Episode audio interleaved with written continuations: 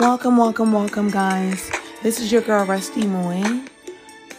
I appreciate the love, the support, the generosity, but just having an opportunity to be on a meaningful platform is the most amazing thing for me.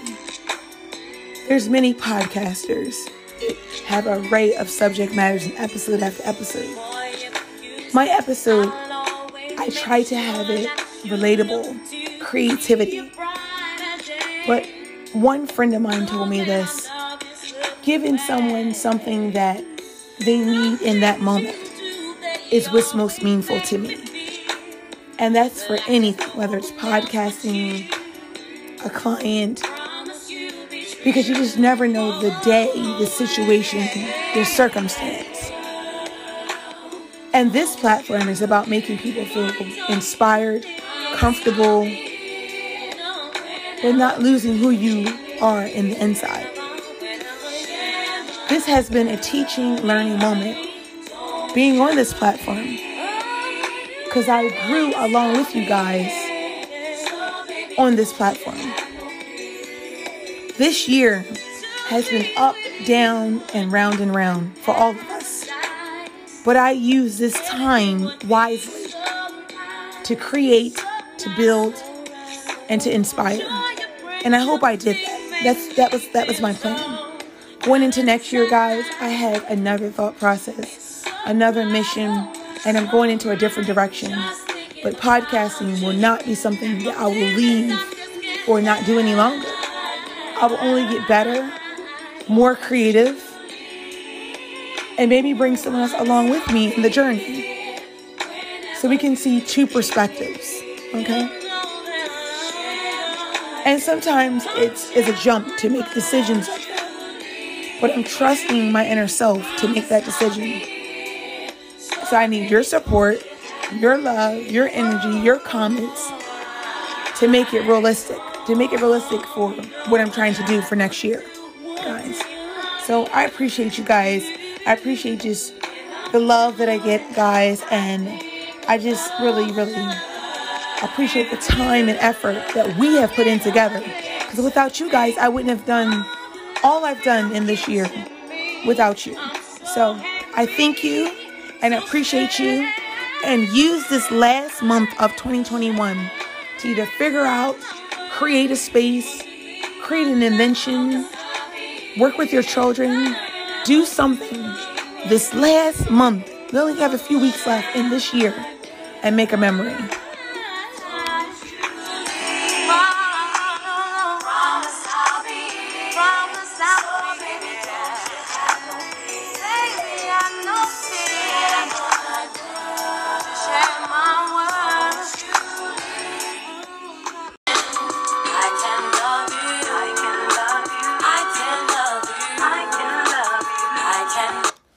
Welcome, welcome, welcome. Today's your host, uh, Rusty Moy. I'm back on this platform once again, giving you some meaningful, creative content. But most importantly, something to look forward to come January 22. We have been going through, a lot of us, some financial hardship, maybe some inconsistency of our finances. So we want to look forward to what we need to do. And is going to be right here in this episode, episode one 10 steps to creating a solid financial plan for yourself. And I'm going to dive right into it. No one cares about your financial well being more than you. And I can never stress that enough. So it's important to have a financial plan for yourself. Having a solid financial plan will allow you allow you to save money, afford the things you really want, and achieve long term goals like saving for college and retirement. And in my opinion, financial planning is critical, especially for women. Due to the gender wage gap, we really, really need to protect ourselves, ladies. This probably won't come as a surprise to you that I'm actually working on an episode like this, but it seems to be something that I feel is needed. But everyone's financial planning looks different. So if you're wondering how to create a financial plan or why you should do so, you're in the right place with the right person. Rusty Moy. We all want to be financially independent and build wealth. Not saying I'm wealthy, but I learned the hard way. Deciding to embark on the journey towards financial independence is a big deal. So, I'm going to let you know how it's a big deal and why. It marks a fresh beginning with your money And it means that you're setting out to accomplish something that you can change your life for the better. And this uh, episode, I'll take you through everything you need to know in order to plan for a financial future starting 2022. So let's dive right in. As you continue to listen, I will be discussing the actions to kickstarting your own solid financial plan. How does that sound? Your own financial solid plan. So, one, you want to create a list of things to plan for. Let's start by creating a list of things you need to have or build your journey to financial security. These items are just, you know, some things that you can consider with a deeper understanding of your journey. A monthly budget to help you keep your expenses below your income. A debt payoff and spending plan using your budget. And understanding all of your bills and their due dates. Some of us sleep our due dates and don't even know from week to week. A fully funded emergency account, a retirement savings, a diverse portfolio of investment, multiple streams of income, savings for other things you want, short, midterm, and long term goals, the right type of insurance coverage, life, health, disability, and home, and etc. Determine the type of financial planning you need. Part of learning how to make financial planning is determine what type of plan you need. Don't think that it's too early or too late to have a financial plan. Quiet the contrary. Now is perfect time to start. So, one, create a financial plan for yourself. If you're single, it's important to establish a solid financial plan that not only helps you meet your immediate goals, but ensures your future self will be taken care of. Because who else is going to do it? You're single. This means doing all the things I mentioned and much, much more, and making any assumptions that these things will somehow work themselves out. A big mistake I've learned is to meet someone who takes care of you and deal with the finances in your relationship. If your relationship status changes or you get married, you'll be well equipped to plan your finances together. And if you already have things to plan for yourself, then don't worry. Number two, create a financial plan for your marriage. If you're married or have a significant other, then you need to participate in your finances as a team. Discuss your budget and money goals and make financial decisions together. Understand where your money is going how money how much money you have in savings and investment. Should you have a joint account or separate account? Have joint accounts is great, but I have also believed in having your own personal savings account. As women, it's important to for us to build our own sense of security and have our own that we bring to the table. But don't feel like you need to keep personal accounts secret. Remember, marriage and commitment relationships thrive on openness and honesty. Regardless of whatever you may feel, team up with your partner or go on it by yourself. So take the lonely the lonely portion of it. The path of financial independence is not always a smooth, perfect paved way. But don't despair. It's time to roll your sleeves up and get your hands dirty. That's right. It's time to learn to create a solid financial plan. And we're going to discuss that right here. How to make a financial plan. You will find the way right here. You write down your financial goals. Having financial goals is the foundation of your financial success. After all, you have to know what you want to accomplish in order to accomplish it. It makes sense. However, when it comes to setting goals, you want to make sure your goals are well defined Prioritize and accordingly. It's great to have a big, lofty goal, but be sure to break them down into small chunks. That way, you're not overwhelmed trying to accomplish them. You can easily measure your progress. Number two, start emergency fund.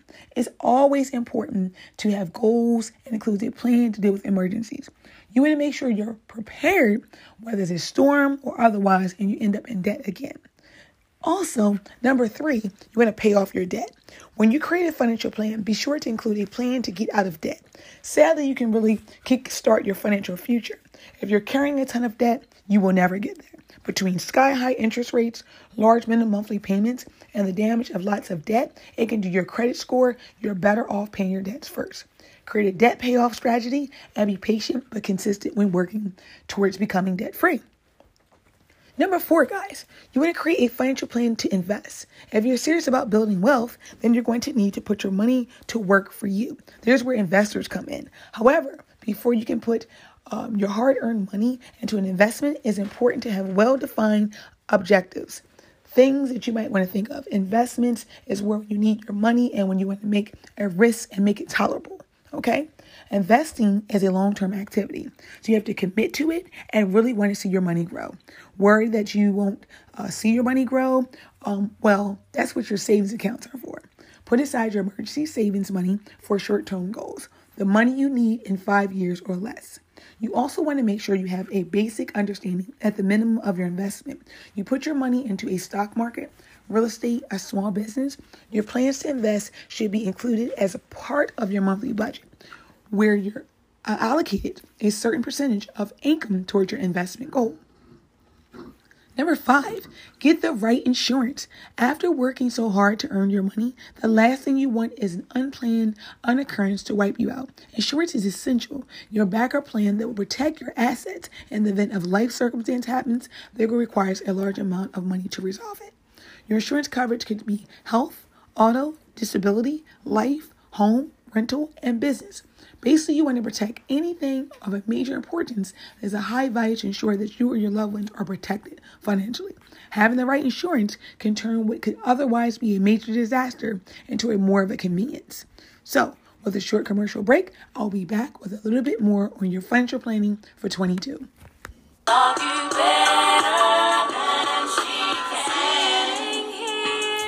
If this is the first time you're listening in to Rusty Moy, don't allow it to be your last. On this platform, we talk about financial health, as you can see, creating a platform from scratch, business 101, dating, marriage, and first time author, and being self published.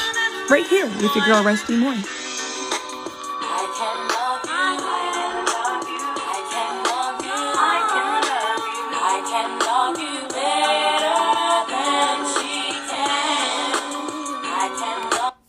Welcome back, welcome back, guys. I thank you so much in advance for being a part of this episode one with me.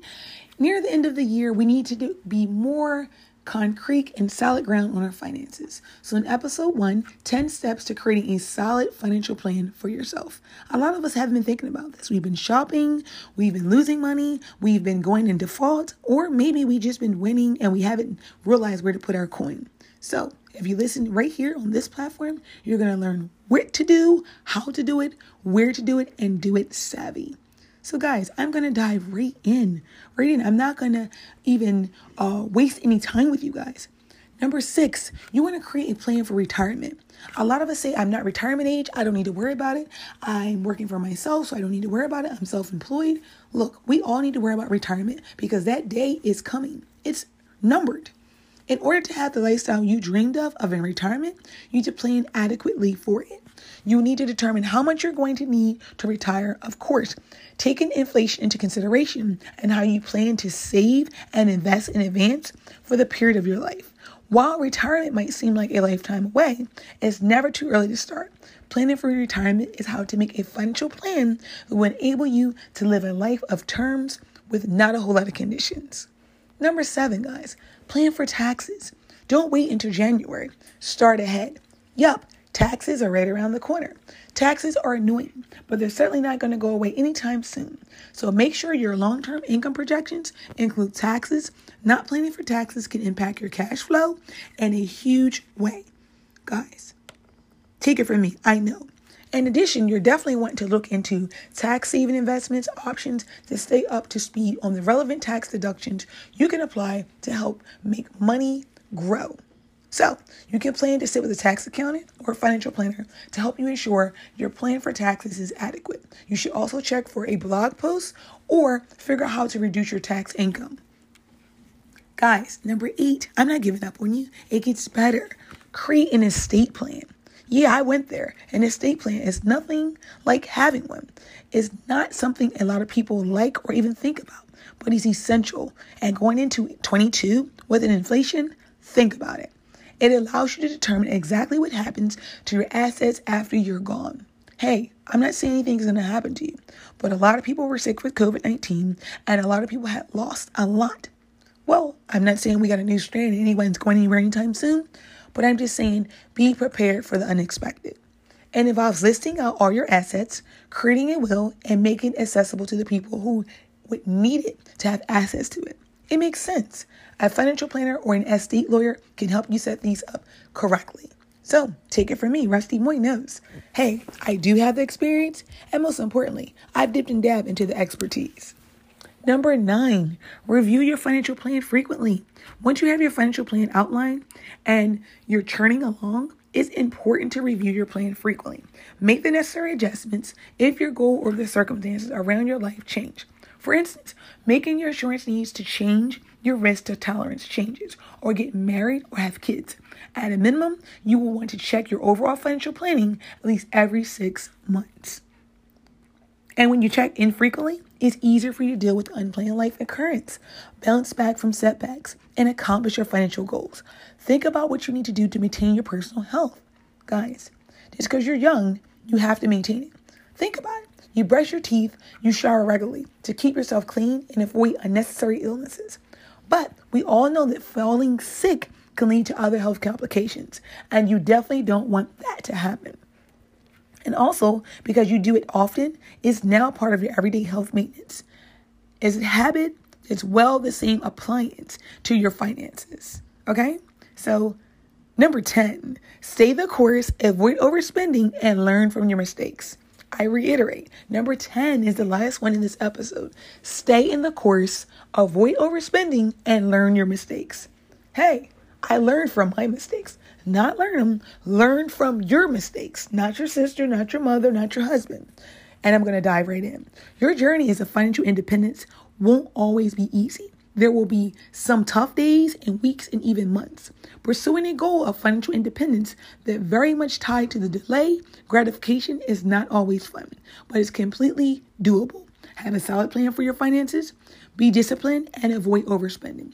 You'll find how great you'll feel when you really make the correct effort to stick to your budget. And last, lastly, at, as you work on your finances, you may still make mistakes with your money, and that's okay. Sometimes you might be unable to resist the urge to buy something that isn't your immediate budget. I do it all the time. But you got to recover and know how to make up for the coin. And sometimes you will feel like ripping your entire financial plan to bits because it just doesn't seem like fun. So, if that's you guys, however, as long as you keep your reasons why you want to be financially free and focus to make an effort to rebound quickly from your mistakes, you can do this just fine. It's all about assessing the mistake Number one, understanding why you made them and making plans to avoid making them again. Then you'll need to take these lessons and apply them to your future success. So I wish you nothing but the best for January 22 and throughout. And if nothing else, please give this um, episode a thumbs up. And I would love for your sponsorship and much, much more going into next year. So I appreciate you guys. And listen, don't dig too deep.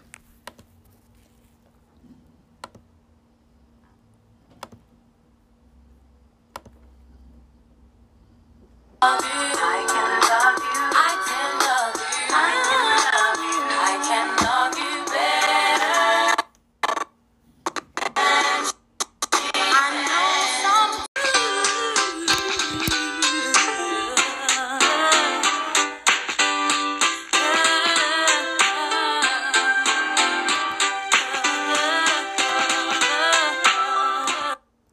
Welcome, welcome, welcome. I thank you so much for joining Rusty Moy, your host. I am so excited and grateful to be on this platform once again, joining you just a few days before Christmas of 2021. Yes, guys, it's getting ready to go down. Um, people are getting ready for the holiday season, and sometimes we don't even know what to buy, how to buy, or how to shop cheap cheap gifts, 51 inexpensive Christmas gift ideas, and much, much more with your girl, Rusty Moy every year Christmas, guys, and there's many other holidays rolling around, and somehow all of us seem surprised at just how much gifts really cost. Yes, it's an inflation, and we all have to buy gifts for many, many people. So how do we do so inexpensively? Luckily, you have ran into Rusty Moy, and you're in the right place and the right space during the holiday season. So I'm gonna go right on ahead and discuss right here um, some great gift ideas.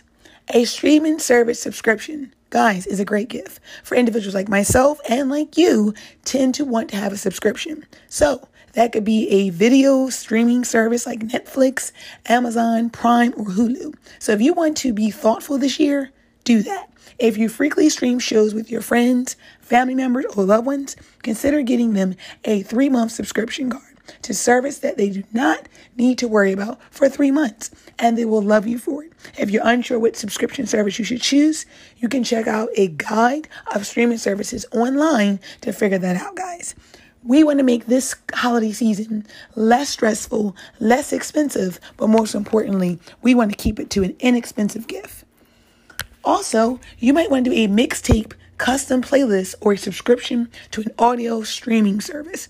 So, music is something we love. We're music warriors memories or feelings, but as but also as age and getting very very busy in the season of 22, we tend to listen to the same few artists over and over and over. I know I do. I have Mary Mary, Chris Brown, Mary J. Blige, and many more. But we might want to switch it up. Jog your friends love music and they might want to do more and more of music. So if you have a friend that's a music person or a significant other, to keep things fresh, you can also mix a few songs from a new artist that you think they may like.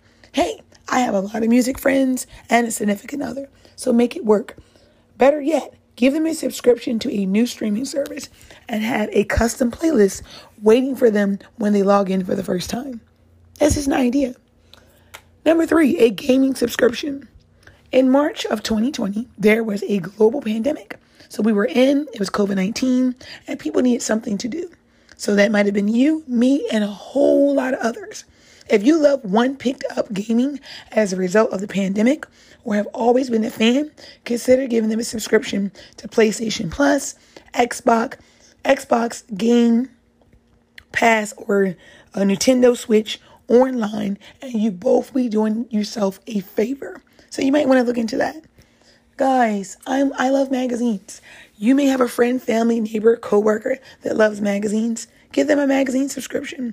Call me old fashioned. Call me not knowing what I know. You can buy an annual magazine subscription on Amazon these days, and they're instantly cheap. Southern Living, Fast Company, Vanity Fair for only five bucks. Not uh, the per issue, but per year. Okay, so you might want to do that. I have a cousin that loves comic books or graphic novels. So you might want to be a, a, breakthrough or a blessing. A comic book and a graphic novel can make a difference. It's great if they're traveling on the train, going to a doctor's appointment, or just waiting for a friend. You might want to have something that they may be interested in. Watchmen is a superhero graphic novel for beginners, as well as political graphic memoirs, okay? So, if you know someone who's already big into comics, consider surprising them this year with a prepaid subscription to Marvel Unlimited. Hey, that's a great gift and is shopping with a budget. Maybe you're an individual just like myself, first time author, just written their first book. Hey, bless them to purchase Rusty Moy's book. A gift card to a local bookstore. If you get them a gift card to maybe Amazon or Apple or maybe Barnes and Noble, they can purchase my book. Books are tricky gifts. The recipient may not want to invest hours into the book you gave them, so just become clutter or on the doorstop. So, with that being said, for that reason, the ideal gift for the reader is a gift card to a local bookstore, Amazon, Apple, or any of above. This is a great gift to give someone, which is very reasonable, and you can make it a memorable gift and something you know that they'll enjoy and actually use. Board games. Board games are an easy and fun way to help your family or your friends bond. You can go with Wrong Child, Staples, Jenga, Trouble, Hungry Hippo, Sorry, or many more. There are many games that people will love once they're in during this second uh, variant. So you might want to get them something that they can enjoy while they're home. Maybe they're working from home and they need something to do during lunchtime. A perfect board game will keep them pretty active and not even realizing they're home. And it's perfect for game night when you're going to have friends come over. Well, not technically a board game. One fun, one play. The ultimate game for couples. Each card has a personal trivia question like, What's my favorite animal? So you can fart your knowledge of your partner or learn something new about them. So, guys, a board game. I'm going to go take it to home. So, for the home, a meaningfully framed poster Most folks in their 20s have at least one bare wall in their home. Oftentimes, it becomes our poster from college. It didn't survive in the move, or simply because it's a frameless, peeling, transforming poster. It doesn't really suit the adult lifestyle. So, that may be the individual like myself that still has a bare wall. Pick them up a $10 poster of their favorite band, artist, or etc., and they'll put that on their wall, and that will be the perfect holiday gift. And they'll remember you for that. Also, I have another idea desktop models for figurines. If it's your colleague, friend, coworker, loved one, one content going is about a certain car, book, or TV show. Show them you're listening or at least tolerate. The obsession by giving them a little model for their desk is like pop culture as an entity for affordable desk models for The Walking Dead, um, Harry Potter, or etc. This is a great way to make a memory during the holiday season. So, guys, I can go on and on and on with special gifts, but with a short commercial break, I will be back with other ideas and great offers.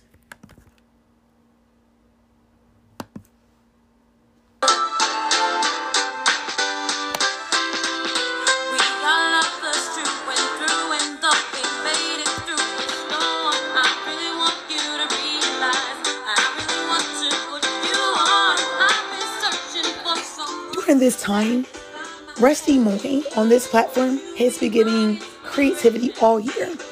With this being the last month of the year, I decided to discuss topics as gift giving, holiday traditions, and much, much more. So if you're just joining in, don't go anywhere. In 22, it gets better. Read alongs, in person visits of my first time book, and much, much more.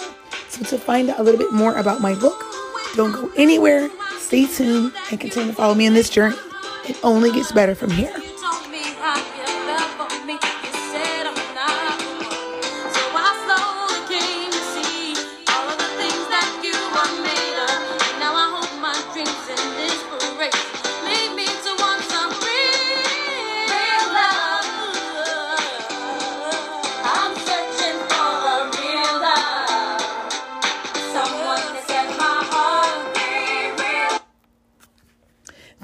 So much. Welcome, welcome back. I thank you extremely for joining me right now with your girl Rusty Moy. At the end of the year, we're discussing ways to buy inexpensive Christmas gifts and think about the person that you're shopping for and make a memory because they'll thank you for it. So, if you're just joining in, I want to go into detail about different gifts and make it reasonable. A kitchen tool. Sometimes the best gift idea are things that we actually want and not need. If your friend cooks and they're in the kitchen, give them a cheap, inexpensive gift that they can use for their kitchen. Okay, for the right kitchen tool, consider um, having these discussions and maybe looking around your kitchen, their kitchen yourself, seeing what they don't have. A can opener, a potato peeler, a fancy uh, coarse cr- cr- uh, cook pot, um, a garlic press, or even a nice pastry cutter. But you got to make sure they're actually making pastry and make it worth your while. Scented candles. Candles. There are two kinds of people people who like candles and people that hate candles. So figure out if this person you're shopping for is a candle lover just like myself. A scented candle makes a great gift for a few reasons. First, they're affordable, and even if they're scented, you can maybe find something that's unscented. But hey, Yankee Candle is the place for fragrance. They sell big ones and they have them for under $30. Second, you can make a scented candle personally. If it's your friend or your loved one, you can make a certain scent like pumpkin, cinnamon, or even just scents of fall. There are candles for virtually everything. So you might want to think of that. You want to make sure that you're thinking of the person and actually realizing that it's something they can use. Um, also, I must add, there's a personalized Christmas ornament you can also purchase. Obviously, there's ones you can give earlier in December, but I love the ornaments as gifts because somebody expects to receive one. And they can bring joy for decades, and there are memories that you can look back on. There are Christmas ornaments for virtually everything, from Harry Potter to hummingbirds to personalized pet ornaments. So, if you are the person that loves ornaments, definitely look nowhere but Esty. Esty has some great ornaments, guys. So you might want to look into that. Also, I must add gardening tools, big and small. if they're like myself and love gardening and uh, doing work in their yard, a gardening tool is a perfect gift for a new home owner. Even if they don't garden as much as a hobby, but they need to fix their yard, it can be very helpful to find them something that's interesting. For example, a $10 set of pruning shears can help you, your friend or family member keep her trees healthy and prevent $800 limp removal later.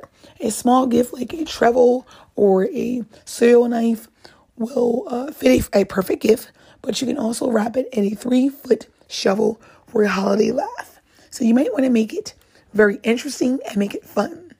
Also, another great gift, guys, is a special cookbook. Cookbooks have been a reputation for years, and it's something that you can actually use and go through with, and it's something you can have for the entire year. But like all gifts, that only happens when the giver has made it personal. So you can get a personalized gift and make it personal with a specialized cookbook. For friends who don't cook but want a beginner cookbook that combines low cost and low effort recipes is ideal. It could be an individual that's trying to lose weight or watching their weight. A cookbook is perfect. Also, a personalized cutting board, which I purchased recently. A personalized cutting board is good for pizza, chopping veggies, and much, much more. You want to make this a personalized one so they're under 20 about $5 on Amazon and they can really lend a personal touch. So, guys, you want to make it personalized. Make this holiday a tradition. Make it fun. But if you want to make it more personalized, think a, of a photograph in a nice frame. Photograph of you and your husband, boyfriend, fiance, kids, Put it in a frame and make it emotional. Gifts that you can give in a photo is great for the recipient because it gives them a positive memory and actually show them basically what you guys been going through your your whole memory your memory of the year it's something for them to look back on people like things that they can look back at if you're thinking of giving a photo to your mother or significant other i recommend giving a laser engraved frame to Etsy or around $50 including your name, the date that the photos was taken, and better yet, an inside joke. The extra money spent will be worth it. And when you see the reaction, it's worth the gift. So definitely look into that. I think there's perfect gift giving. So guys, it's holiday time. Give with a chair, give reasonably, but most importantly, give affordably. So guys, I know that you probably think this was a very short episode, but guess what? It's at the end of the year, and Rusty Moy is looking forward to something more exciting down the line. So don't go anywhere. Stay tuned, continue to follow me, and we look forward to our time together for 2022. Memory, read alongs, and much, much more.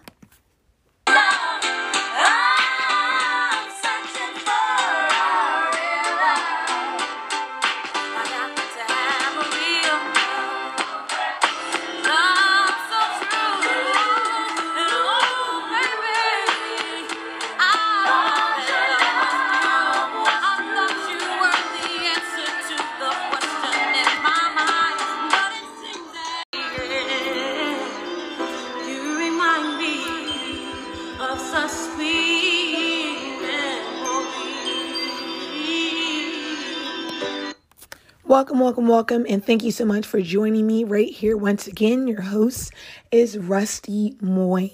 We're ending a fabulous year of 2021, and the episodes get better from here. Episode one How to Stop Detaching Dating and Create Real Connections.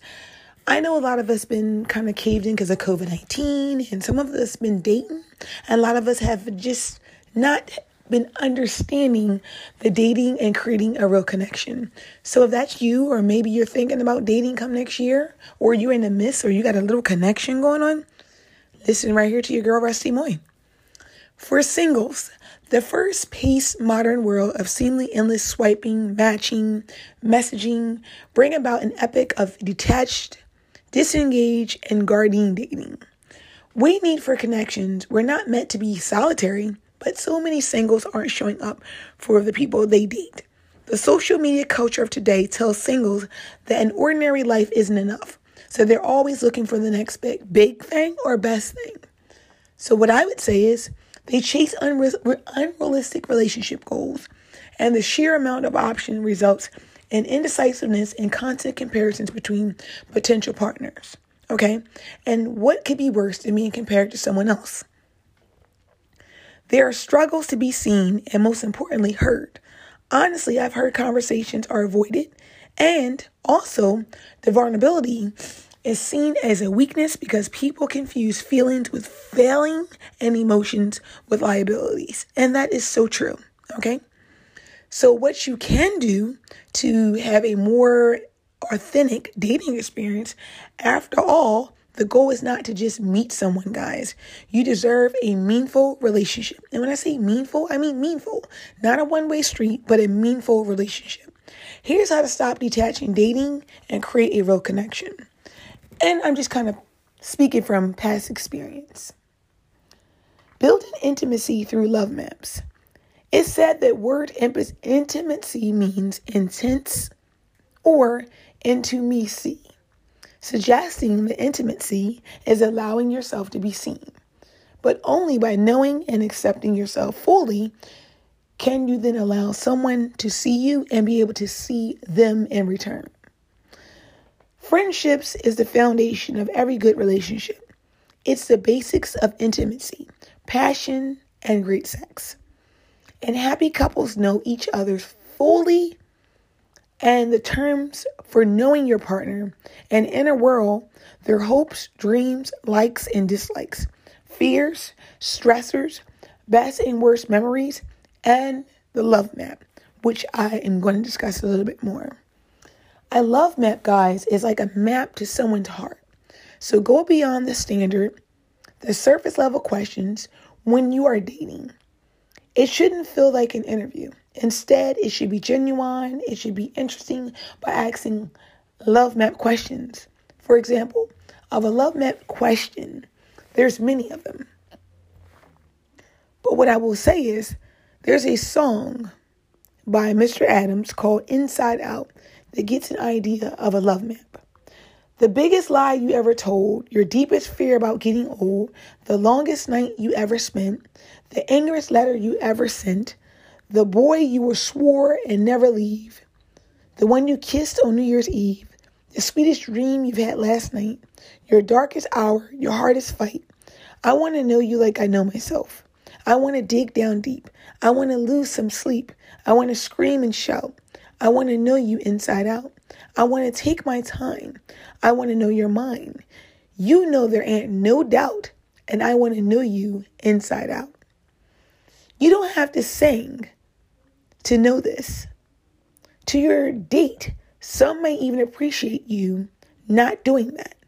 But the idea is to ask questions and be interested in the person you're going on dates with. Be curious. Deep conversations matter. It's never corny. Create a sense of closeness and intimacy through the conversation. Allow yourself to be vulnerable. I know the definition of vulnerable seems weak, it gives us facing uncertainty, exposure, and emotional risk, and knowing that you are enough. This can be especially difficult if you've been hurt before and if you can be vulnerable if the person you're dating doesn't feel safe or untrustworthy. Okay? Trust is built slower over time. You could be with somebody a year, two years, and you still don't trust them. It could be five years and you don't trust them. It's built over a time of a connection. So it's important to make an effort to get to know someone, something that a lot of singles don't do these days because they date several people at the same time and move from one date to another. And that's never good. Give your time, give yourself the time to heal. It's called the healing process and then move on. So that moving on and you're still broken. Because you go from one broken heart, one broken soul, one broken spirit what he found was that most couples fight about failure to emotional connections without even realizing it. So it's important that you connect with someone emotionally from the very start. Use simple context to explain how to keep the emotional connection intense or interesting. When you make a bed an attempt to connect for connections and the person you're dating turns towards you with interest, affection, understanding. A deposit is made into your emotional bank, and as a positive de- it builds trust. If someone chooses to be there for you rather than choosing to think about their own wants and needs, they're a good sign.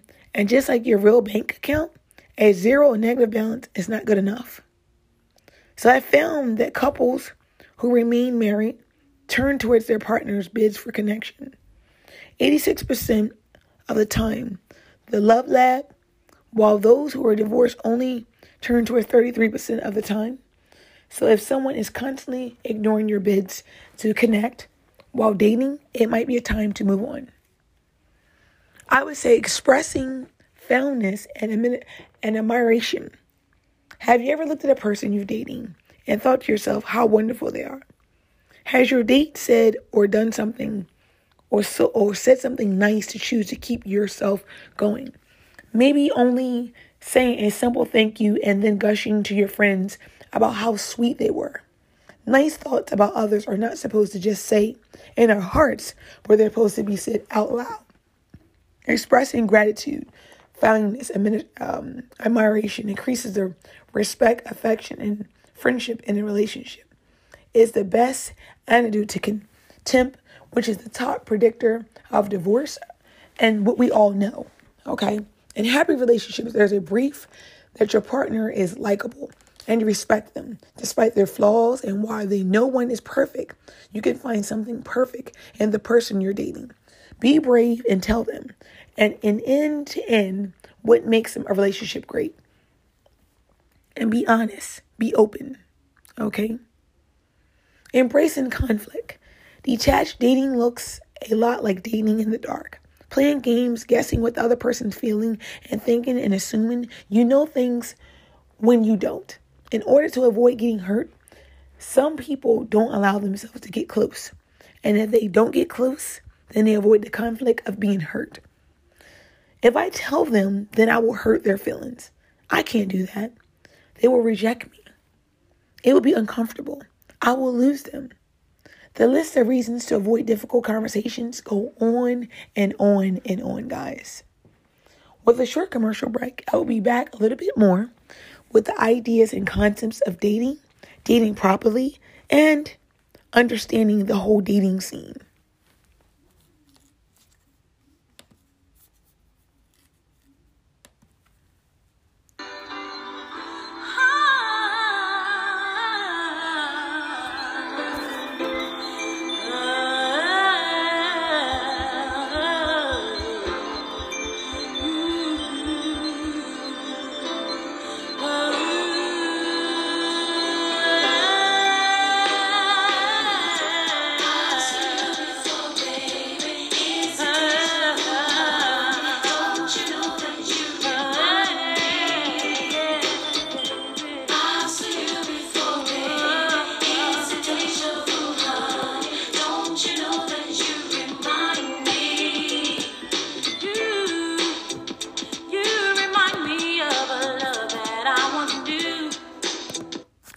Welcome back, welcome back, welcome back, guys. I thank you so much for joining me. If you just started episode one, how to stop detaching dating and creating real connections. And I want to discuss that right here because we're going into 2022.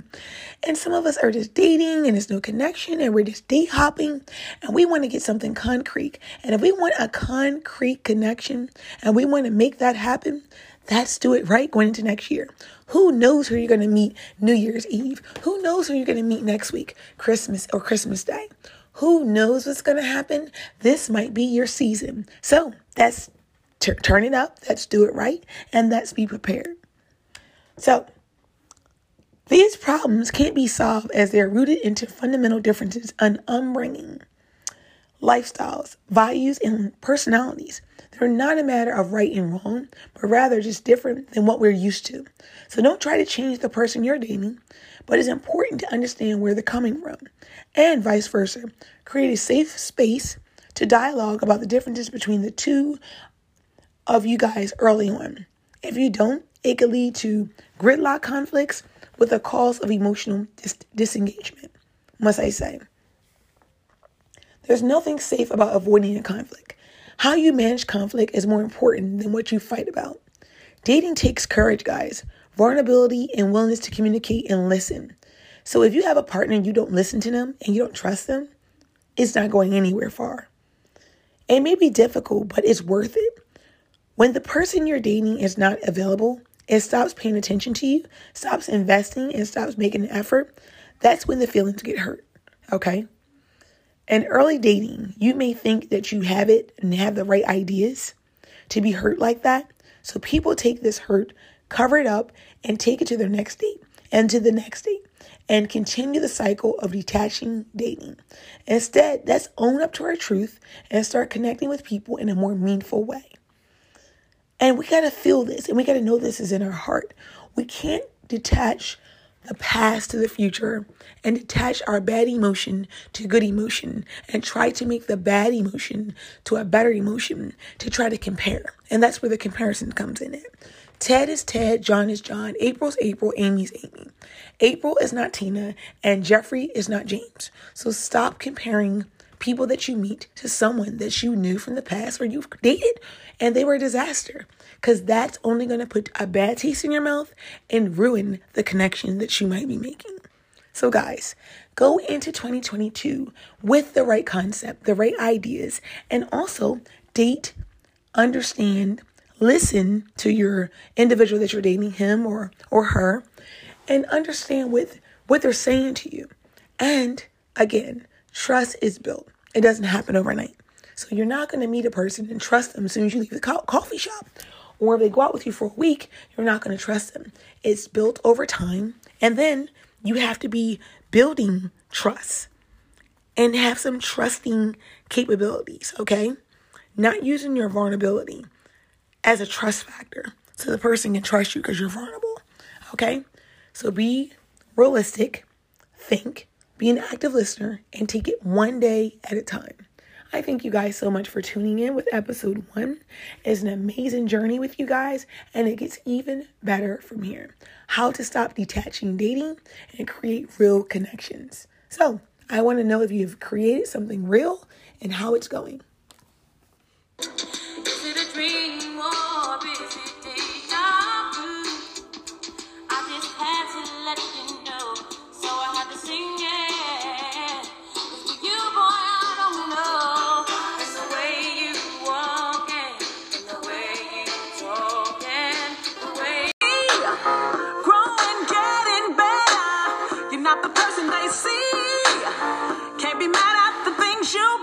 Welcome, welcome, welcome, guys. Thank you so much for joining Rusty Moy once again on this platform.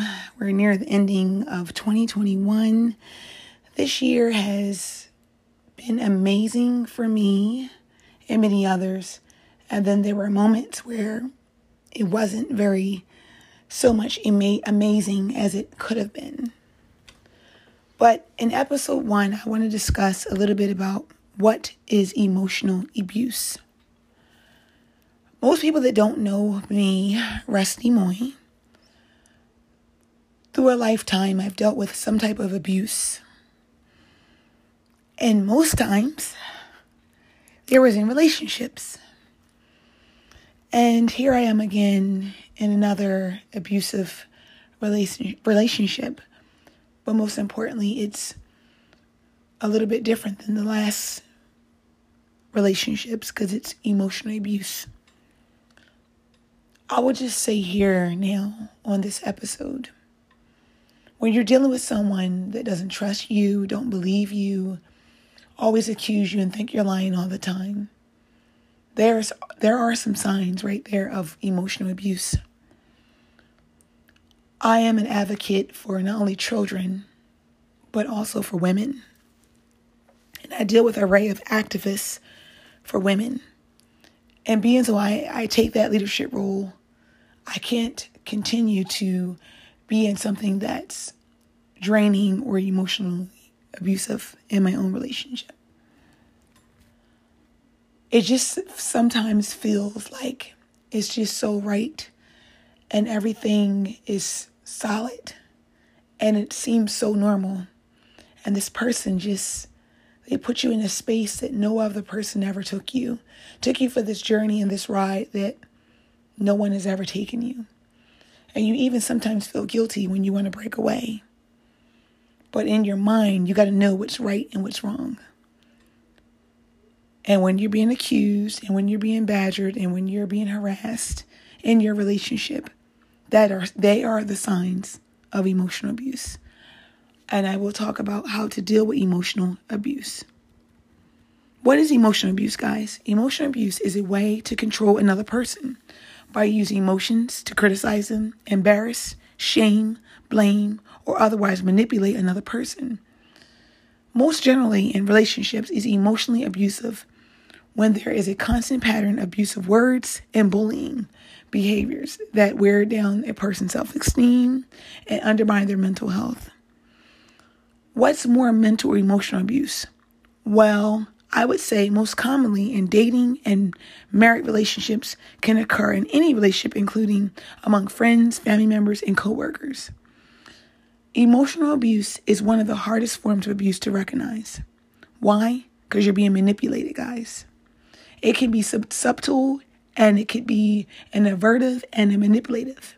Either way, it chips away at the victim's self esteem and they begin to doubt their perceptions and their reality. Okay? And that kind of sounds like myself. The underlying goal of emotional abuse is to control the victim by isolating them and having them in silence. But I won't be in silence because I have to bring awareness. In the end, the victim feels trapped. They're often too um, wounded to even endure the relationship any longer, but also too afraid to leave. So the cycle just repeats itself until something goes wrong or something undone. Okay? So, how do you know? I'm going to discuss that right here. When examining your own relationship, remember that emotional abuse is often subtle. As a result, it can be very hard to detect. If you are having trouble dis- dis- actually discerning or whether or not your relationship is abusive, stop and think about it. Think about the interactions with your partner, your friend, your family member, and how they make you feel from day to day. Here are some signs that you may be in an emotional abusive relationship. Keep in mind that even if your partner only does a handful of these, you're still in an emotional abusive relationship. Don't fall into the trap of telling yourself it's not that bad. And that's what I've been telling myself. And minimizing their behavior. Remember, Everyone deserves to be treated with kindness and respect. If you feel wounded, frustrated, confused, misunderstood, depressed, anxious, or worthless at any time you interact, ch- chances are high that your relationship is an emotional, abusive relationship. But what I will add, guys, is having unrealistic expectations. Emotionally abusive people display unrealistic expectations. Some examples would be making unreasonable demands of you, expecting you to put everything aside and meet their needs, demanding you to spend all your time together, being um, dissatisfied no matter how hard you try to, you know, how much you give. That sounds so familiar criticizing you for not completing tasks according to their standards, expecting you to share their opinions. You're not permitted to have different opinions, demanding that you name exact dates and times when discussing things that upset you. And when you can't do these, they dismiss the event as it never even happened. That sounds very much, very, very, very much familiar. Also, I want to add invalidate you. Emotional, abusive people invalidate you. And these are the examples undermining, dismissing, distorting your perceptions or your reality, refusing to accept your feelings by trying to define how you feel, requiring you to explain how you feel over and over again. And then you sit there and you feel that something's wrong about you, something needs to be changed about you. What are you doing?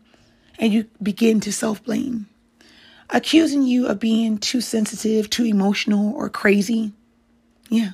That's the signs, guys, of emotional abuse. Refusing to acknowledge or accept your opinions or ideas as valid, dismissing your requests, wants, needs, or as ridiculously under, under them, suggesting that your perceptions are wrong or that you can't be trusted by saying things like you're blowing this out of proportion or you're exaggerating, accusing you of being selfish, needy, materialistic. If you express your wants or needs, the expectations is that you should not have anyone's wants or needs. What I will say, creating Cheetos. Emotional abusive people create Cheetos. Some examples are starting arguments for the sake of the argument, making confusion and um, contradictorial statements, sometimes causing um, crazy making, having drastic mood change or sudden emotional outbursts, um, nitpicking of your clothes, your hair, your work, and more. Behaving so erratic and unpredictably that you feel like you are walking on eggshells. That's all the signs, guys, of emotional abuse. Using emotional blackmail. Emotional abuse of people use emotional blackmail. Some examples may be manipulating and controlling you by making you feel guilty, manipulating you in public or private, using your fears, values, compassion, or other hot buttons to control you or your situation, exaggerating on your flaws or pointing them out in order to deflect attention or to avoid taking responsibility for their poor choices or mistakes, denying that an event took place or lying about it and I get that often. Punishing you for withholding affection or giving your silent treatment. And I also want to add this acting superior. Emotional abusive people act superior and entitled. Some examples would be treating you like you are inferior, blaming you for the mistakes and shortcomings, doubting everything you say in attempt to prove you wrong, making jokes of you, tell you that your opinions ideas, values, and thoughts are stupid, and it doesn't make sense. Talking down to you or being, um, you know, inconsiderate, using sarcasm, being sarcastic when interacting with you, acting like they're always right and knowing what's best and they're smarter than you. That's the superior version. And then now I want to talk about control and isolating you. That's the most important part. Emotional abusive people attempt to isolate and control you. Some examples mean controlling you, who you are, who you spend time with, whether it's friends and family, monitoring your digital, including text messages, social media, and e- emails, accusing you of cheating and being jealous outside of your relationship, taking or hiding your car keys, demanding to know where you are at all times, using UPS, UP, um, GPS, I'm sorry, to track your every move, treating you like a possession or property, criticizing or making fun of your friends, family members, coworkers, using jealousy and envy as a sign of love to keep you from being with others and spending all the time in the world with you and you're not spending time with others, controlling the finances. Okay? And now I want to discuss the types of emotional abuse. Emotional abuse can take a number of different forms, including accusations of cheating, or the signs of jealousy and possessiveness, constant checking on other attempts to control the other person's behavior, constantly arguing or opposing, criticism, gaslighting, isolating the individuals from their family and friends, name calling, verbal abuse, refusing to participate in the relationship, shame or blame, silent treatment, um, I would say withholding affection and attention. It is important to remember that these are the types of abuse may not be apparent of all the offsets of your relationship, but a relationship may begin with the appearance of being normal and loving. But abusers may start using tactics as the relationship progresses to control and manipulate their partner. These behaviors may begin so slowly that you might not even notice them. And before you know it, you feel that you're stuck. You're in bondage. You can't get loose from them. You don't know what you're going to do from day to day. You don't know your thoughts. You don't know if you should get violent. You don't know if you should take it to the next level because you feel that you're nailed in a corner. And it's never good to have someone in a corner. But I will say the impact of the emotional abuse, when you are emotionally abused, is severe and outgoing. A victim may lose their entire sense of self, sometimes without a single mark or bruise. Instead, the wounds are invisible to others, hidden in the self doubt, worthless and self loathing the victim feels. In fact, research includes that consequences of emotional abuse are just as severe as those from physical abuse. Over time, the accusations of verbal abuse, name calling, criticism, and gaslighting erode a victim's sense of self so much that they can no longer see themselves realistically. Consequently, the victim may begin to agree with the abuser and become internally critical. Once this happens, most victims become trapped in their abusive relationships, believing that they will never be good enough for anyone else. Guys, if you're in an emotional relationship, emotional abusive relationship, get out. Get out and get out fast. Use your opportunities, use your strategy to get away from this person. They're only going to make your life a living hell. I'm going on to a short commercial break. Don't go anywhere. This is episode one the emotional abuse right here with Rusty Moy. through, cause they built your muscle. Now you're stronger than you've ever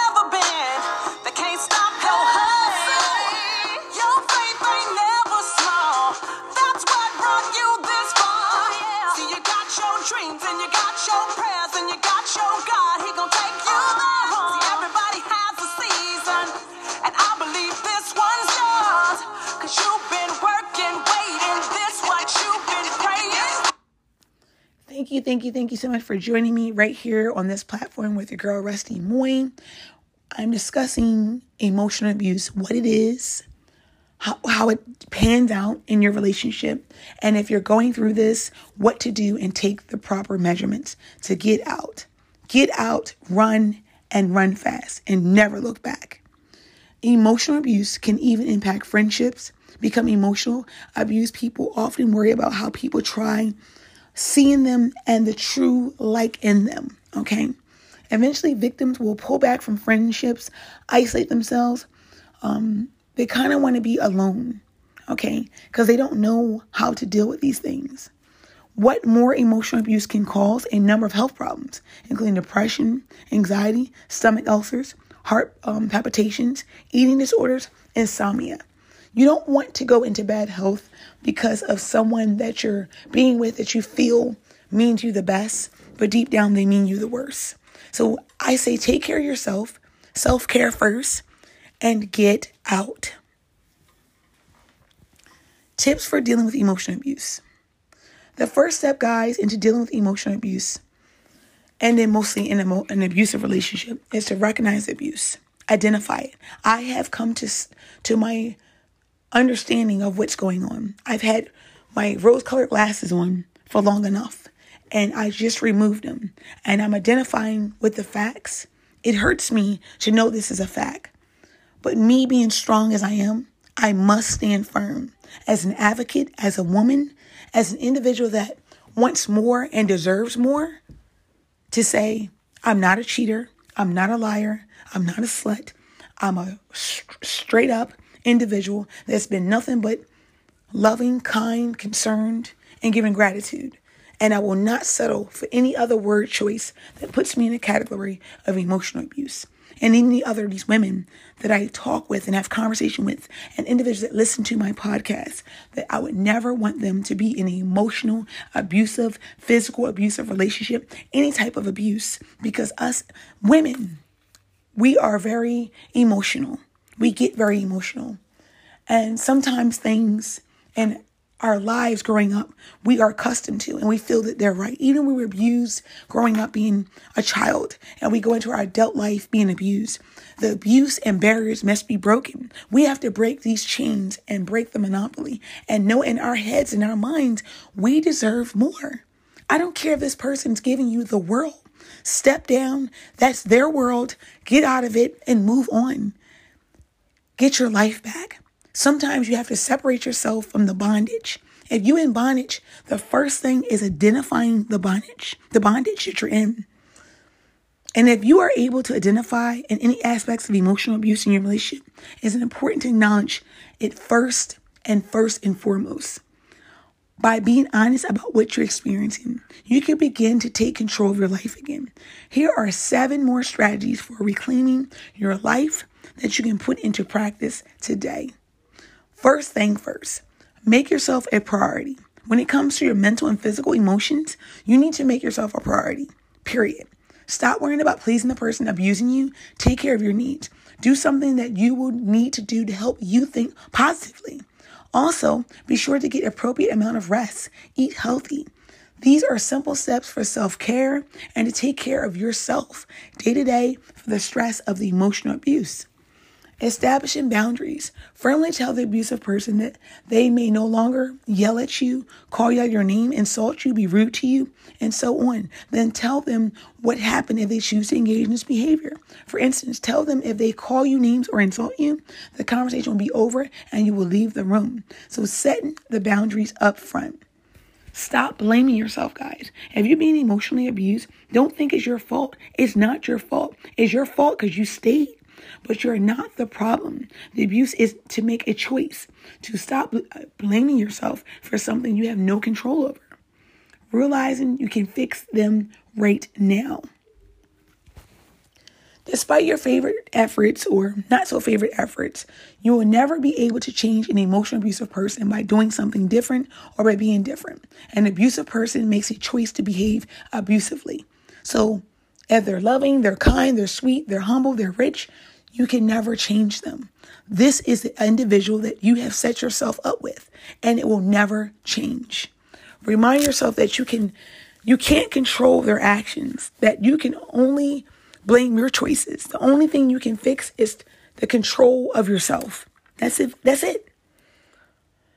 But I will say this avoid in engaging. Do not engage with an abusive person. In other words, if the abuser tries to start an argument with you, being insulting you, demanding things from you in rage with jealousy, do not try to make explanations to soothe their feelings or make apology for things you did not do. Simply walk away from the situation if you can. and Engage with an abuser or only sets up for more abuse and heartache. No matter how hard you try, you will not be able to make things right in their eyes. It's a waste of time. Build a support network. Although it can be tough to, to maybe discuss your abusive circumstance with people, but try to small, you know, set up counseling or a small group with family or friends to talk about it. Talking about abuse makes it easier. It gives you comfort. If your partner feels or family member has no intention on changing or working on their poor choices, you will not be able to remain, in an abusive relationship forever. It will eventually take a toll on you, both mentally and physically. Depending on your situation, you may need to take steps to end the relationship. Each situation is different. So discuss your thoughts and ideas with your friend, family member, spouse, counselor. Emotional abuse can have serious long term effects, but it can also be um, you know, physical abuse and it can turn violent. Okay. So it can be a violent circumstance.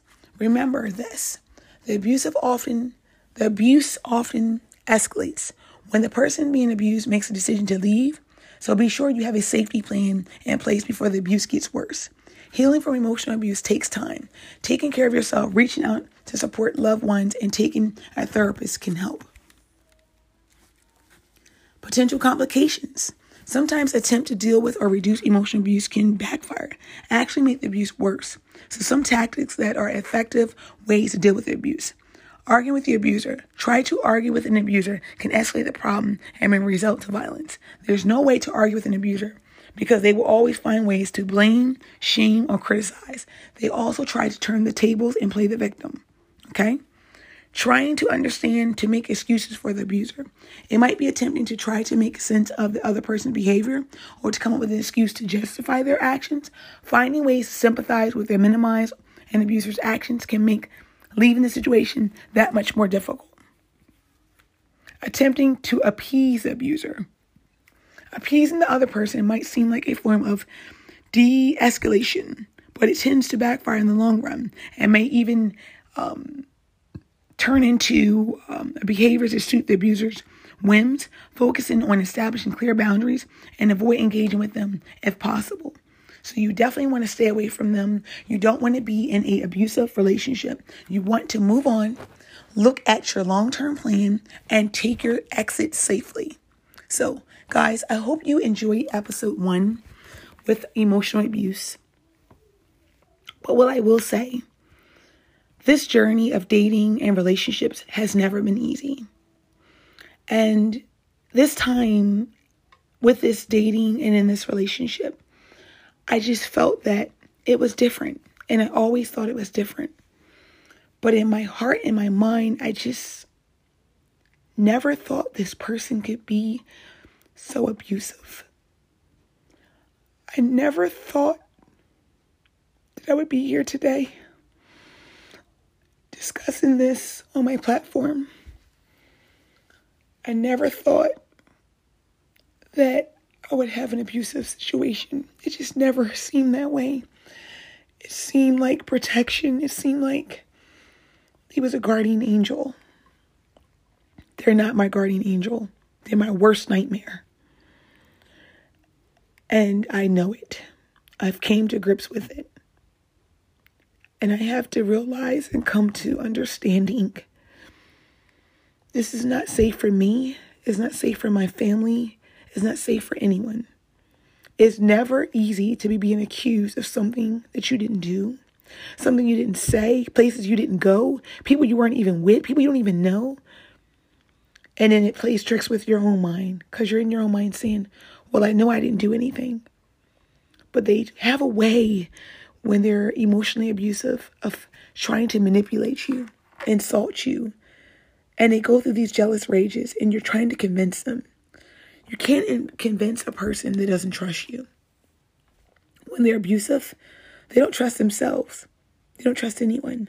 They don't believe anyone. They look for things that's not realistic.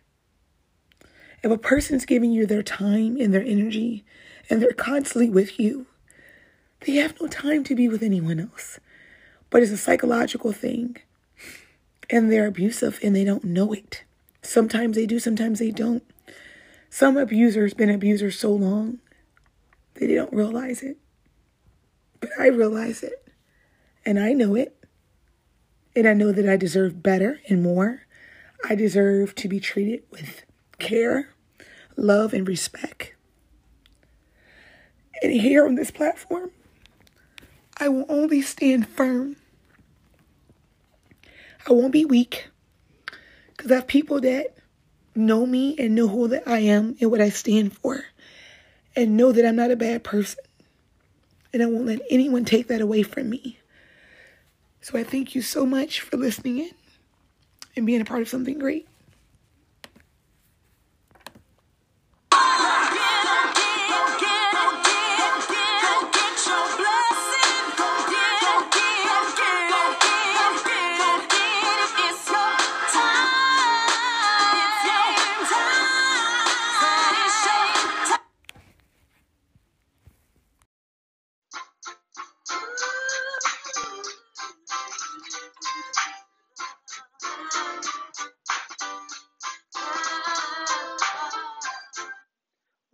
Welcome, welcome, guys. I thank you so much for joining your girl, Rusty Moy, right here on this beautiful platform and this new year, 2022. It's going to be an amazing year, and we're not going to speak in essence anything about this pandemic and what's going on, and with some of our schools being closed and the little ones being, and also the high schoolers as well, so K through 12 being virtual, and even some of our college students being virtual until sometime ending of January. We're not going to even speak on that. We're going to speak nothing but light on this platform and nothing but greatness. Because we know this year of 2022 is going to be financial breakthroughs, health, wealth, knowledge, education, and much, much more right here with your girl, Rusty I'm beyond measure. I'm amazed to be just still excited and doing what I do best and loving people and communicating with people that I have never seen before day to day and what I do in my travels and people that I meet that I truly adore and then with their children and being a first time author, I must say, and bringing so many people on board on this journey with me. Um, it not only humbles me, but makes me realize how blessed and highly favored I am. So episode 101 in 2022, I want to discuss eight reasons women stay in abusive relationships. And the reason why I want to discuss abuse and some of the things that women go through is because it's real. It could be an athlete, it could be a singer, it could be a woman everyday soccer mom that's being abused. So let's talk a little bit about abuse right here. When NFL linebacker Ray Rice knocked his fiancee Janay Palmer unconscious in an elevator in 2014, a lot of us remember this, some of us don't. It did not initially get much attention, as a lot of us thought, but he was accused of domestic violence and suspended for two games. After a few weeks, he was formally charged, but he and Palmer were married the next day. And when people look at that, they say, why? Why would she be with someone that would beat her up, knock her down, and put her through a horrifying domestic violence circumstance. Was it love? Was it the money? Or was it something else? And it could be an array of things that I just mentioned or something else. However, when a security video of the event surfaced, it quickly went viral.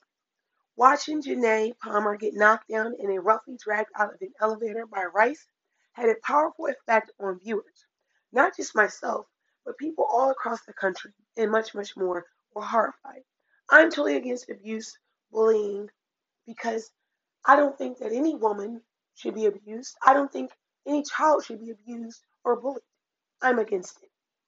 But what I will say is the waves of outrage that followed caused the NFL to scramble to increase the punishment of Ray Rice and conducted an alternative review of the domestic violence policies.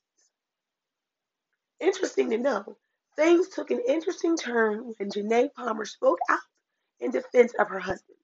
She apologized at press conferences saying, I deeply regret the role I played that night.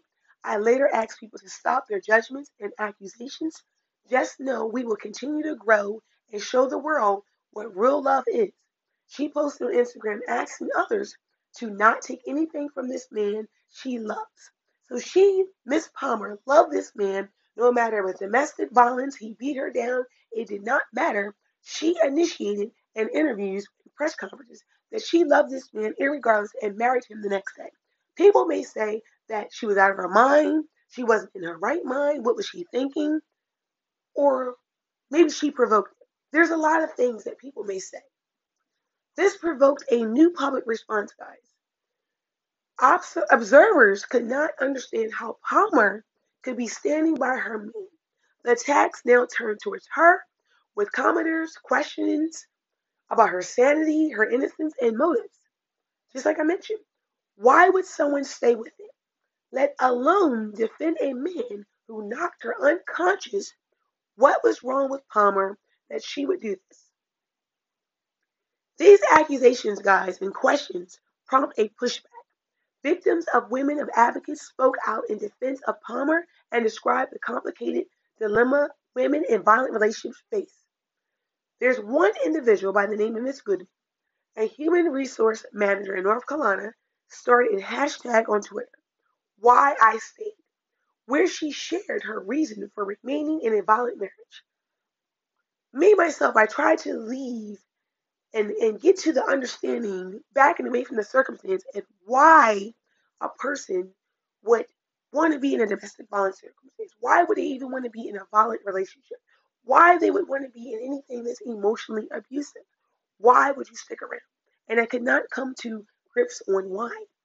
Is it I'm going to stand by this person because of fear? I'm standing by them because it's something that they have that I need they possess something over my life, and I could never come to grips to what it is, but sometimes um, stupidity, fear, rage, not being sure, ignorance, and much, much more. But what a lot people say is love. Um, the victims begin to be closer to their um, violent accusers or attackers or significant others or whoever whomever, and they need to be there with them, and they don't feel they need to separate themselves or take themselves out of the circumstance. A domestic violence researcher was very curious about the posts and could help professionals and public observers better understand the unique challenges victims of domestic violence face. And they examined these voices to see what it could be learned, what it was, they collected hundreds of posts from women all over the world and red coded and sorted them, publishing the findings in 2015. Through these analysts, they identified eight main reasons why women stay in abusive, distractive, strange relationships. Number one, distorted thoughts, being controlled and hurt and traumatized, and this leads to confusion, doubt, and even self blame. Predators Harassers accuse victims, which wears them down and causes despair and guilt. For example, women shared, I believe I deserved it, and I was ashamed, embarrassed, and blamed myself because I thought I triggered it.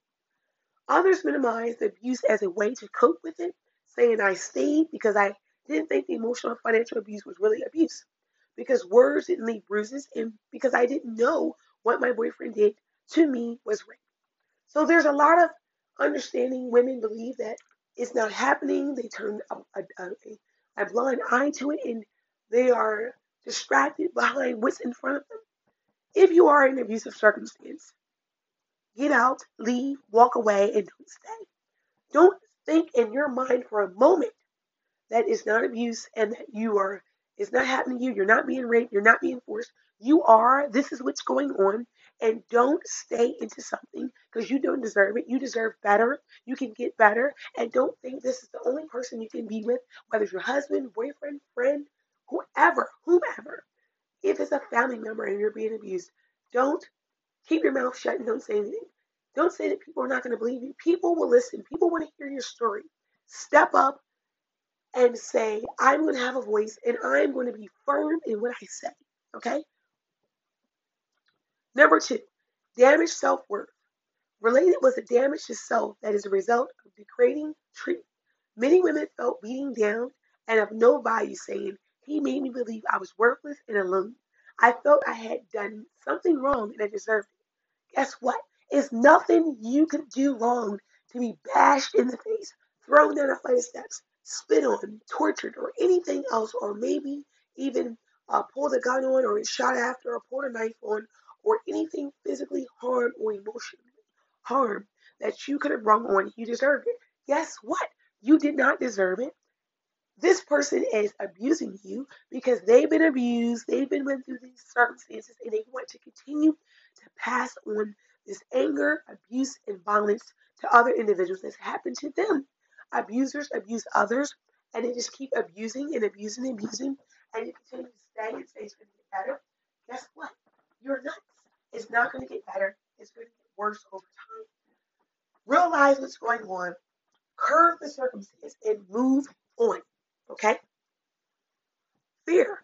The threat of bodily emotionally harm is powerful, and abusers use this control and keep women trapped. Okay?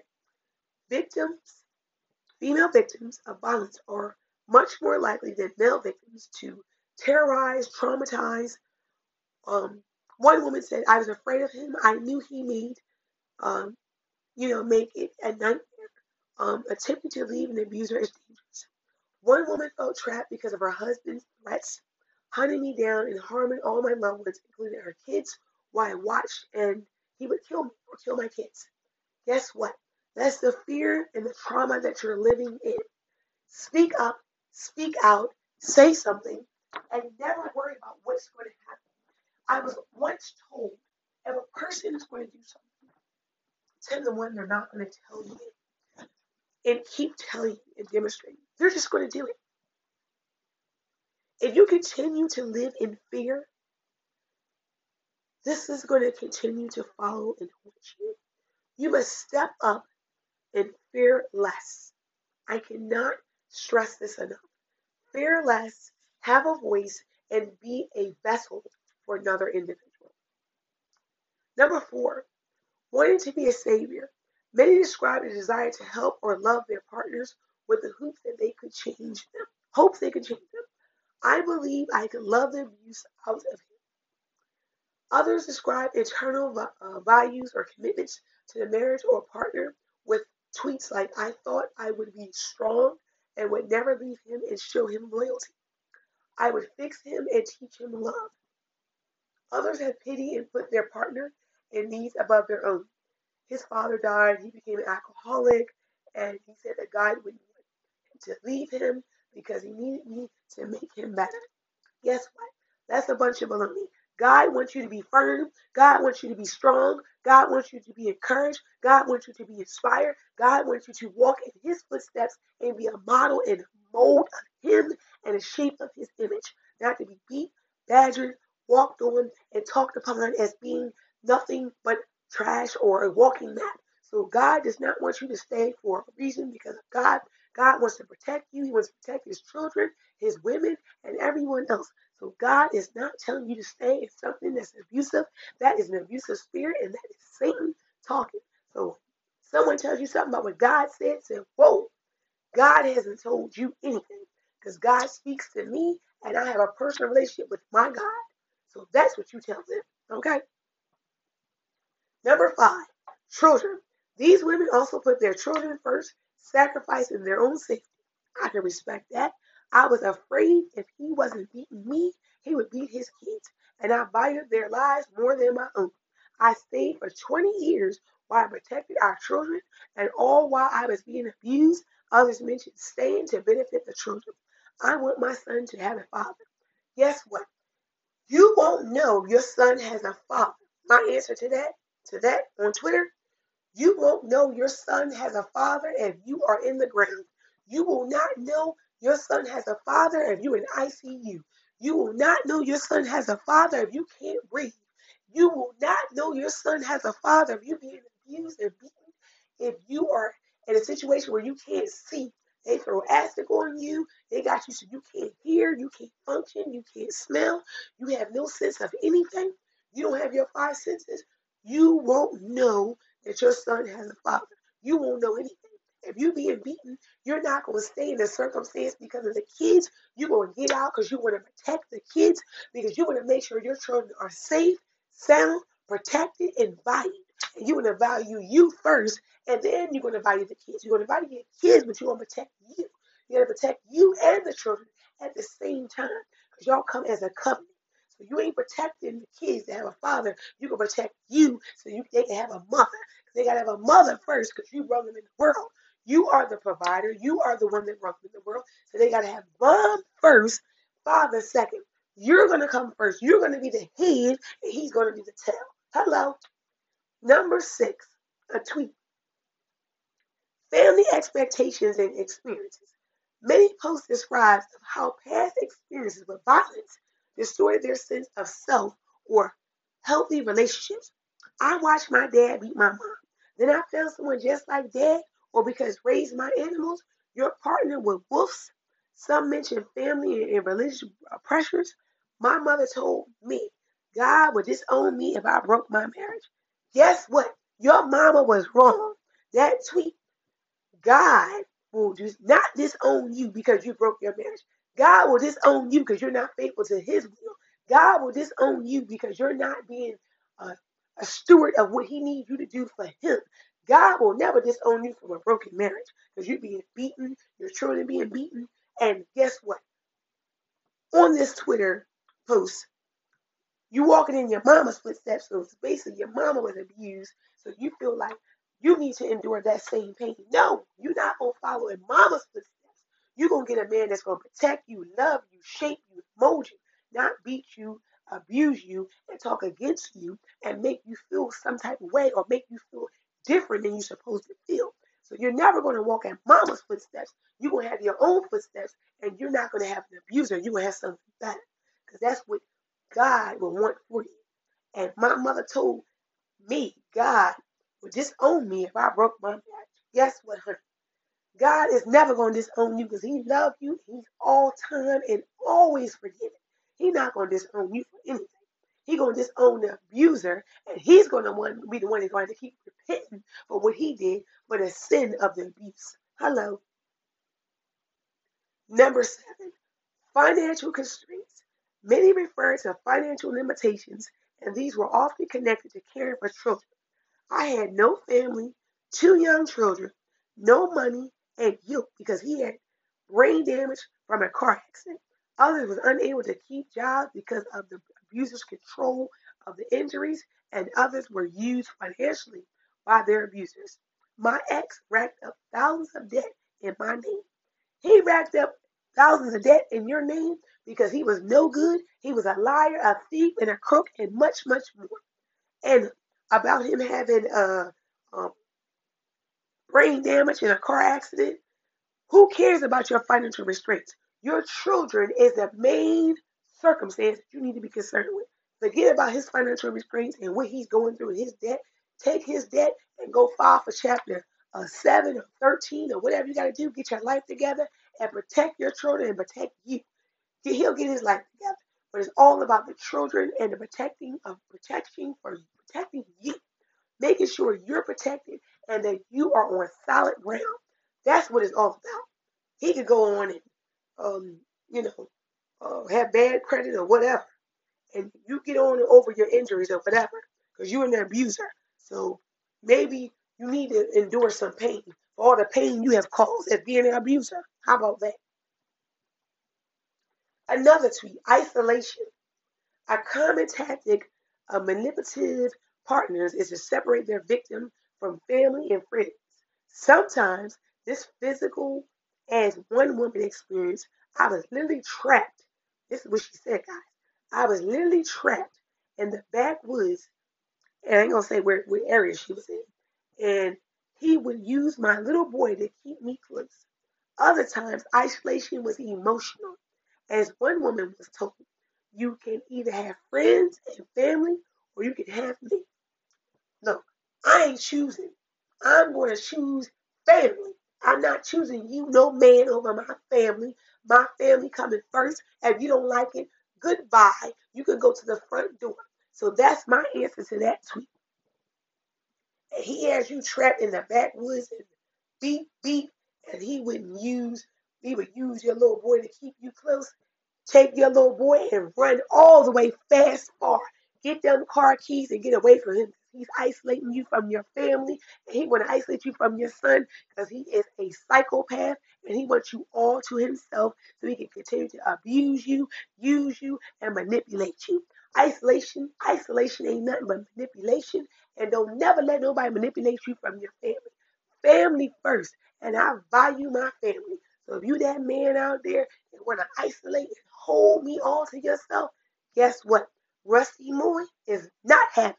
You're going to isolate yourself in the corner by yourself because family, friends is the people I've been rolling with before I met you. And when I get rid of you, my family and friends is still going to be. So isolate yourself because Rusty Moy ain't going for it. So that's my answer to that tweet. Stand firm and fear less. And that's what I got on my book. Fear less, speak out. And don't and you back down, you bully. And everybody know about my book. I'm gonna go on a short commercial break because I'm so tired of these tweets, all this abuse and financial constraints and isolation. Who you think you are gonna isolate somebody? That just makes me mad all in all. Isolate yourself. I'm sorry, guys. I'm going to a short commercial break, and Rusty Moy will return.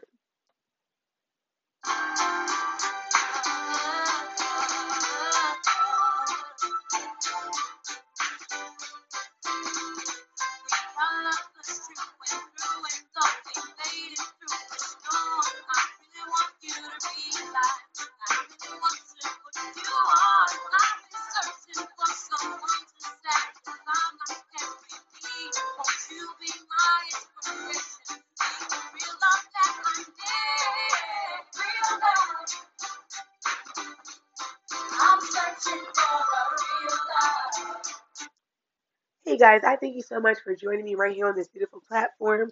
We're talking about abuse, domestic violence, and just, you know, some tweets of women just speaking out about fear, children, family expectations and experiences, and much, much more. So if you just tune in, this is the right time, the right season, and we in 2022. And domestic violence is real, and a lot of women has experienced it and still is and we're shedding light on it right here with Rusty Moy. So we're continuing on behind isolation. Although these eight reasons for staying are common, they do not describe every victim and every situation by all means. Women can also be predators, and there are many patterns of violence. Yet, these comments, these these tweets, and all that compelling insider views of their difficult situations, of making decisions, and violent relationships. And this help has been helpful for women to understand. So this is no shade on women, no shade on men by all means. One reason many victims hesitate to speak up is because they are afraid of being judged and pressured by friends and professionals. If that's you as a woman and you are feared, there's counselors, there are people you can speak to, and they don't even have to know who you are. You don't even have to use your real name. Speak up, shed light, and you can do it in your privacy, in your zone. Don't allow your children to go into domestic violence. Don't allow yourself to be into domestic violence and to have generation, put it this way, generational domestic violence, generational emo- emotional abuse. Do not allow this to continue to go on generation after generation and you don't speak up and fear less. We are going to speak up and fear less in 2022 and be better. Women has been subject to violence, emotional, physical, or whatever abuse for many years, and they're still being a part of it. We need, as women, as advocates, authors, entrepreneurs, and much, much more, to stand firm and to shed light and to help women that are fair or have fear to speak up about their emotional abuse in their marriage, their abuse in their homes, in their relationships, even as an abuse on your job. You are still going through abuse as a woman, whether you're Latino, Caucasian, African American, Alaskan American, Indian, or whoever. You are a woman that is going through an abusive circumstance, and that needs to be spoke. Let's break our barriers. Let's have a voice and fear less in this year. If more people respond to victim stories of abuse with concerns, compassion, instead of criticism, more victims, guys, might speak up, fear less, and find the support they need to live a life free of abuse. People do not want to speak up and say what's going on because they know they're going to be criticized. Oh, she's stupid. She stayed. Why would she stay with him and he hit her and he slapped her? Just like Miss Palmer was knocked down in the elevator and she was spoken about in the media in so many ways Twitter, Facebook, Instagram because people did not understand why Miss Palmer stayed and married this man the next day. We don't know the circumstance at hand with Miss Palmer. We just know we seen the footage. We know it was domestic violence, but we know that Miss Palmer was the fiance of Mr. Rice. And we know in 2014 what we witnessed in that elevator. But we don't know what Miss Palmer's life was beyond the elevator. We don't know what her life was beyond 2014. We don't know what Miss Palmer's life was growing up at her home, what her mother and father encountered. We don't know the circumstance at hand because we only know what we see in the public eye. So, in those circumstances, I use Miss Palmer as an example of women, whether they could be high profile or the woman next door, whoever that is experienced. So, I'm allowing you to see with me and walk through the steps with me of domestic violence. It can happen to any woman, any nationality, any walk of life, and how our women stay in an abusive circumstance. Shed light, speak up, fear less, and don't allow this abuse to be endured upon your children. Don't allow your children, guys, to be subject to the abuse that you've been through. You've been maybe abused as a child.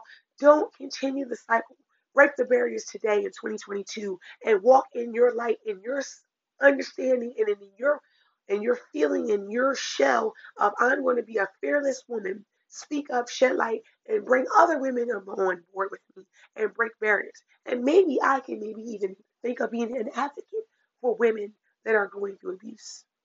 Because women need other women to be strong for them. We need other women to step up and have that fearless mentality. We need other authors, writers, advocates, and whomever, healthcare providers, counselors, to step up in another woman's behalf and say, wait, you're not alone. Wait, I endured this. Wait, my aunt did. Wait, my neighbor has. Wait, my, my sister at my church has endured this pain. You're not alone. Let me be the person that can walk with you in this journey.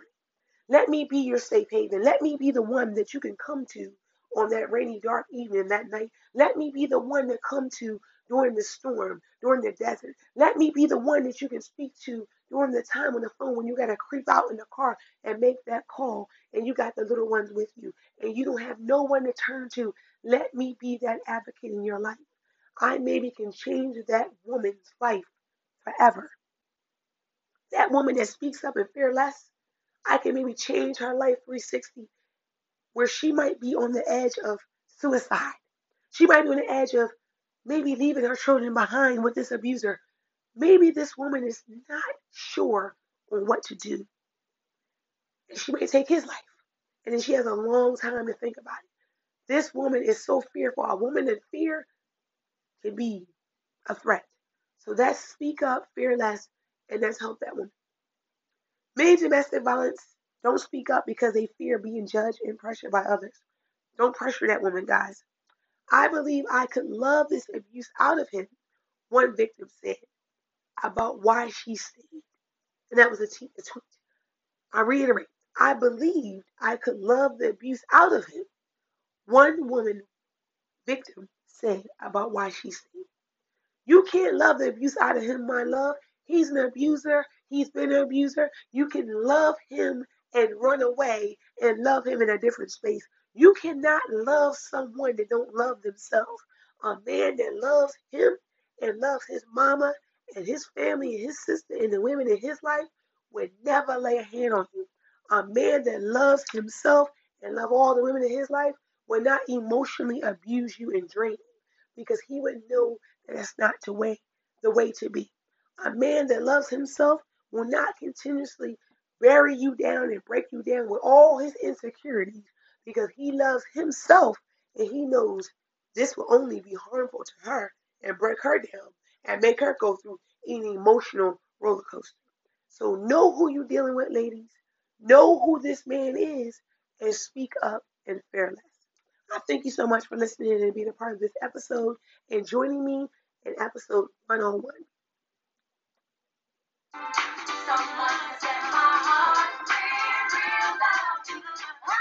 I thank you guys so much for being a part of this journey with me. This year of 2022 is going to be an amazing ride on this platform. We're talking about abuse, emotional, physical, or any type of abuse. We want to talk about all of that this year and much, much more. We want to switch gears a little bit and we want to break barriers and shed light. So if you want to be part of something great this year of 2022, don't forget to subscribe to Something Great with Rusty Moy.